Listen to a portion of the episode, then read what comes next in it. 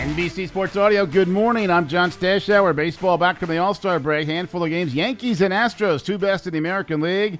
They've got a day night doubleheader coming up in Houston. This has become a rivalry, even though Houston's only been an American League team for a decade. But the Astros have beaten the Yanks in the postseason three times. And of course, there was the banging of the trash cans and sign stealing. This season, two best in the AL could well be facing off in October again.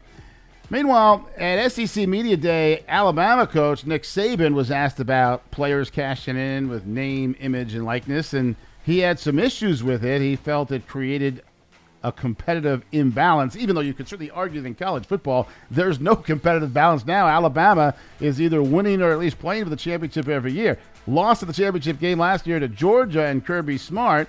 He is a big fan of name, image, likeness. Is NIL is good on the basis of what NIL is based on. Okay, for Dan Jackson to be a walk-on from Gainesville, Georgia, and come in and get an opportunity to earn money for his education, that is good.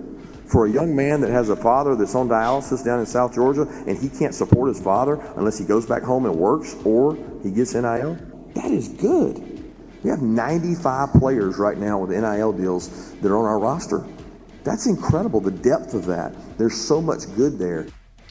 Meanwhile, NFL training camps opening up. The first to do so, the Las Vegas Raiders. Buffalo Bills will follow. 49ers last year traded up, drafted Trey Lance to be their quarterback. The incumbent, Jimmy Garoppolo, has recovered from the shoulder surgery. The Niners have told his agent to try and work out a trade. Seattle, Houston, and Cleveland seen as possible destinations. James Harden staying put. He was traded by Brooklyn to Philadelphia. He declined a $47 million option, and now he has re signed with the Sixers. He'll make less, but he can be a free agent again next year. Miles Bridges, Charlotte's top scorer last season, now a restricted free, free agent. He was in court yesterday pleading not guilty to three felony domestic violence charges. In golf, Henrik Stenson joined the Saudi backed LIV Tour and has had his job as European Ryder Cup captain taken away. U.S. Open tennis entry field includes Serena Williams and Novak Djokovic, but it's unlikely that Djokovic will be allowed to play. He remains unvaccinated. NBC Sports Audio.